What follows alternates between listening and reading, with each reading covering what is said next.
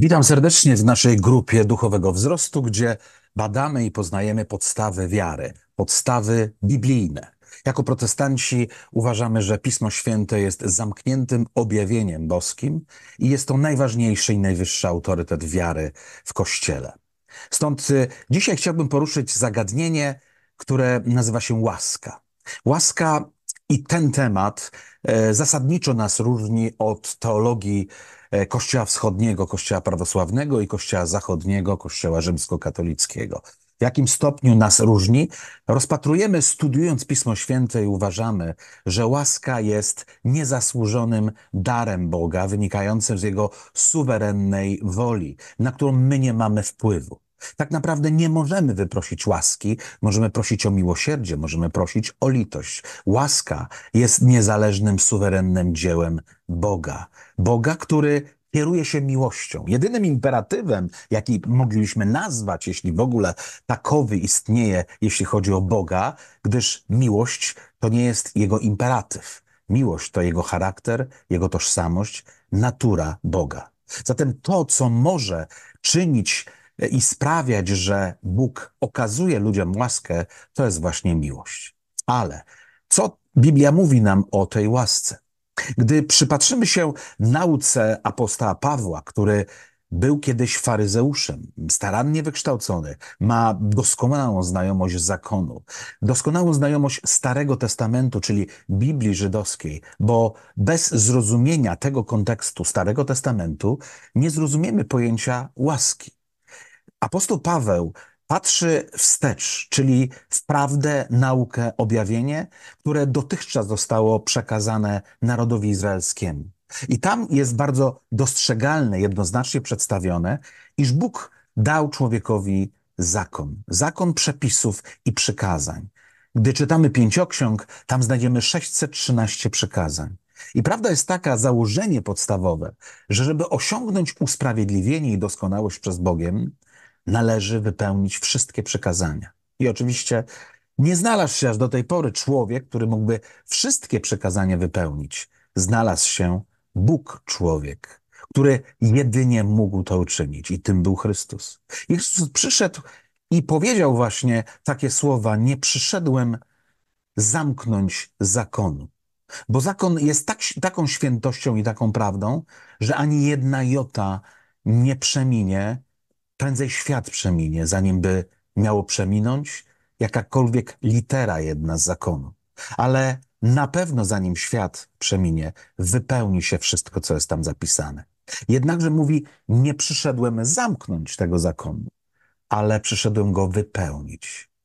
I kiedy wypełnił Chrystus ten zakon, daje podstawę do tego, by dzisiaj mogła królować i całą swoją mocą oddziaływać na człowieka łaska Boża.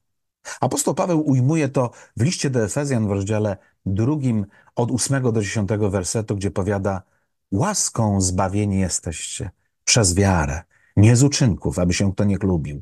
To nie jest z was. Jego bowiem dziełem jesteście stworzeni do dobrych uczynków, abyście w nich chodzili.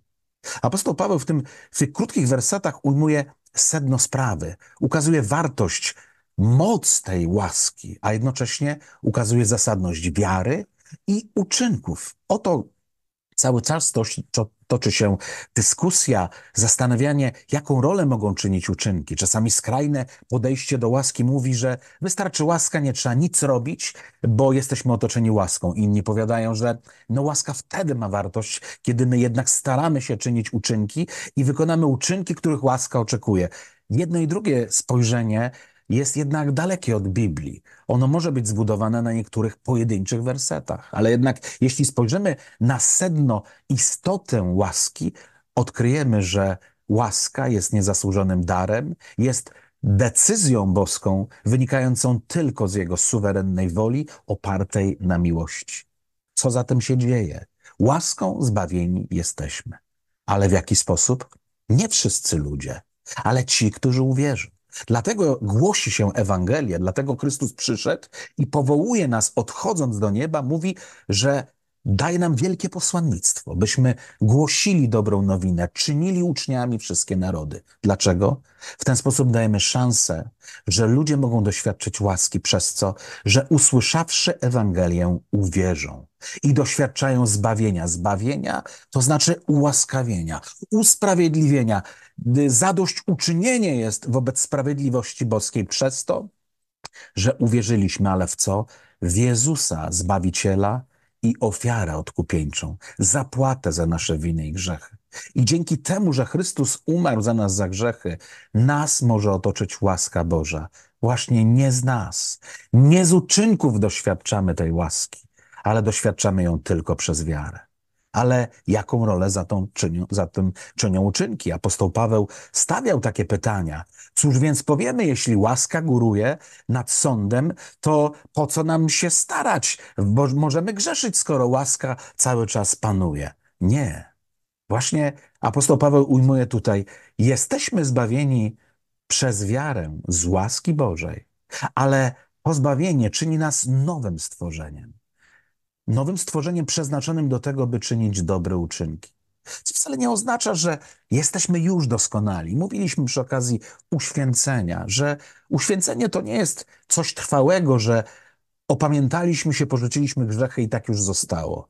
Opamiętaliśmy się, porzucamy grzechy, jednakże diabeł, jako lew ryczący, chodzący wokół nas, stara nas pochwycić się na pewnego rodzaju e, pułapkach, e, pokusach, upadkach, i niejednokrotnie tak się dzieje. To co z tą łaską? Co ze zbawieniem? Co z uwolnieniem od grzechu? Otóż łaska w dalszym ciągu działa na tej samej podstawie, że jeśli jako wierzący ludzie, zbawieni przez wiarę z łaski, jednak upadamy, wątpimy, to gdy pokutujemy i wracamy do Boga, wówczas Bóg nam odpuszcza nasze grzechy.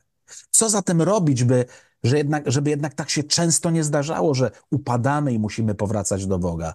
Stworzeni jesteśmy do dobrych uczynków. Czyli musimy uwierzyć w nowe stworzenie. Musimy zacząć żyć zgodnie z wiarą w nowe stworzenie dane nam przez Boga. W nowe stworzenie, które charakteryzuje się miłością i czynieniem dobra. Zatem jesteśmy stworzeni do dobrych uczynków.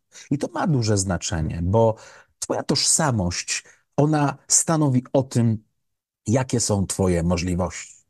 Bez dobrego i właściwego, właściwego poczucia swojej tożsamości nie będzie właściwego poczucia sprawczości. Czyli jeśli nie wiesz, kim jesteś, to tak naprawdę nie wiesz, co i w jaki sposób możesz zrobić. Bóg nam właśnie to objawia, że z łaski Jego przez wiarę w Jezusa stajemy się dziećmi umiłowanymi dziećmi Bożymi. Dziećmi, które właśnie czyniąc miłość i dobro, są podobne i ukazują swoje podobieństwo do swojego Ojca w niebie. I do tego jesteśmy przeznaczeni, żeby czynić dobro. Zło, które się nam przytrafia, ma być epizodem, który możemy szybko redukować przez pokutę, wyznając grzech. Łaska Boża to jest niezasłużony dar. Jakże ważnym jest to. Dlaczego? Bardzo często czujemy się winni. Poczucie winy jest jedną, jedną z pierwszych konsekwencji popełnienia grzechu. Poczucie winy to jest utrata spokoju wewnętrznego. Poczucie winy to jest obniżenie własnej wartości. Poczucie winy to jest też poczucie wstydu, niechęci, a może i rezygnacji. Z powodu grzechu diabeł chce nas trzymać w niewoli naszego sumienia, w którym kotłuje się na okrągło poczucie winy, wyrzuty tego sumienia. Jest to trudny dyskomfort, od którego ludzie uciekają i szukają rozmaitych form ulgi.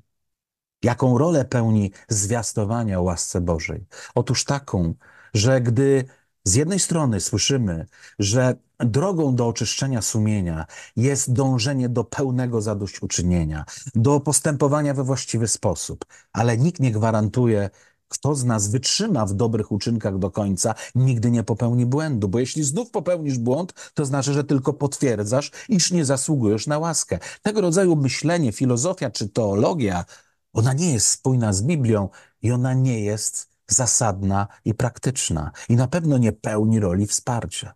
Dlatego, gdy zaglądamy do Biblii, zaglądamy do nauki apostoła Pawła, faryzeusza, Żyda, dobrze znającego Pismo Święte i zakon, który właśnie znając Te uwarunkowania, że człowiek jest tak grzeszny, że nawet ten doskonały zakon nie jest w stanie go uczynić świętym i czystym, odkrywa, że tylko łaska Boża przez nawrócenie, wiarę w Jezusa Chrystusa daje szansę, że za, możemy zacząć nowe życie, którym przez tę samą wiarę i tę samą krew Jezusa Chrystusa możemy na bieżąco korygować nasze błędy i słabości i stawać się podobnymi do Niego, tak by stawać, dążyć do doskonałości. Tym sposobem łaska Boża zawsze jest tą mocą, uzasadnieniem i motywacją do tego, by dążyć do dobra, bez względu na to, jak wielki błąd popełniliśmy.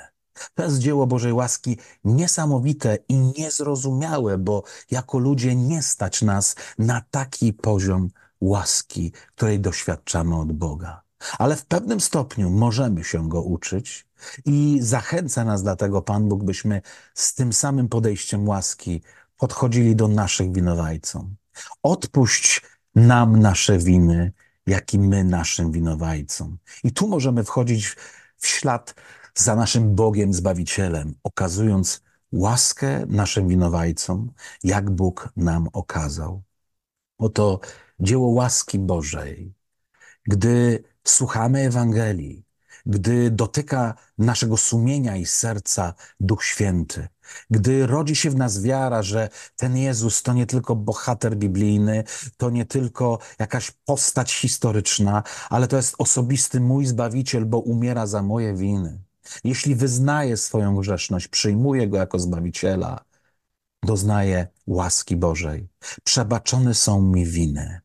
Nie mam żadnych zadłużeń przeszłości a da, otwiera się przede mną nowe życie i prawo do czynienia nowego dobra. Bez względu na to, jak może byłem zły kiedyś, to dziś mam prawo żyć nowym życiem, gdzie będę dążył do dobrego.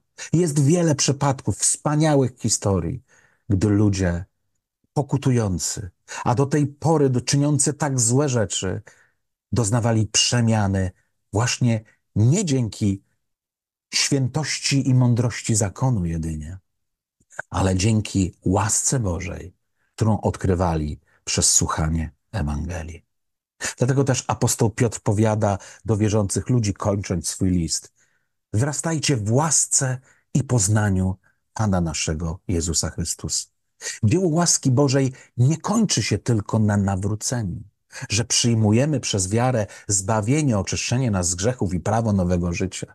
Ale to dzieło łaski Bożej, ono kontynuuje rozwój duchowy w naszym życiu każdego dnia. Dlatego też apostoł Piotr powiada: wzrastajcie w łasce. Bo oprócz łaski zbawczej jest łaska, moglibyśmy powiedzieć, sprawcza. Co to znaczy? Że z łaski Bożej doznajemy wsparcia w rozmaitych okolicznościach. Z łaski Bożej udzielana nam jest przez Ducha Świętego dar zdolności czynienia czegokolwiek na chwałę Bożą dla zbudowania Kościoła i świadectwa Ewangelii światu. Dlatego wzrastajcie w łasce i w poznaniu Pana. Nie ma dobrego poznania łaski Bożej bez poznania właśnie tego Boga, dlatego że On jest źródłem tej łaski. Łaska sama w sobie nie jest jakąś odrębną wartością. Łaska jest gestem, jest czynnością, jest objawem boskiej obecności w naszym życiu. Dlatego też, idąc w ślad za Piotrem, wzrastajmy w łasce i poznaniu Pana naszego Jezusa Chrystusa. A w jaki sposób możemy to uczynić? Apostoł Paweł nam podpowiada. Niech Słowo Boże mieszka w was obficie. Nauczajcie, rozmawiajcie i roz, e, rozmyślajcie przez nie we wszystkim. Niech nam Bóg błogosławi i niech łaska Boża otacza nasze serce i umysł. I niech wydaje swój owoc w postaci zmiany życia i łaski, którą dzielimy się z naszymi winowajcami.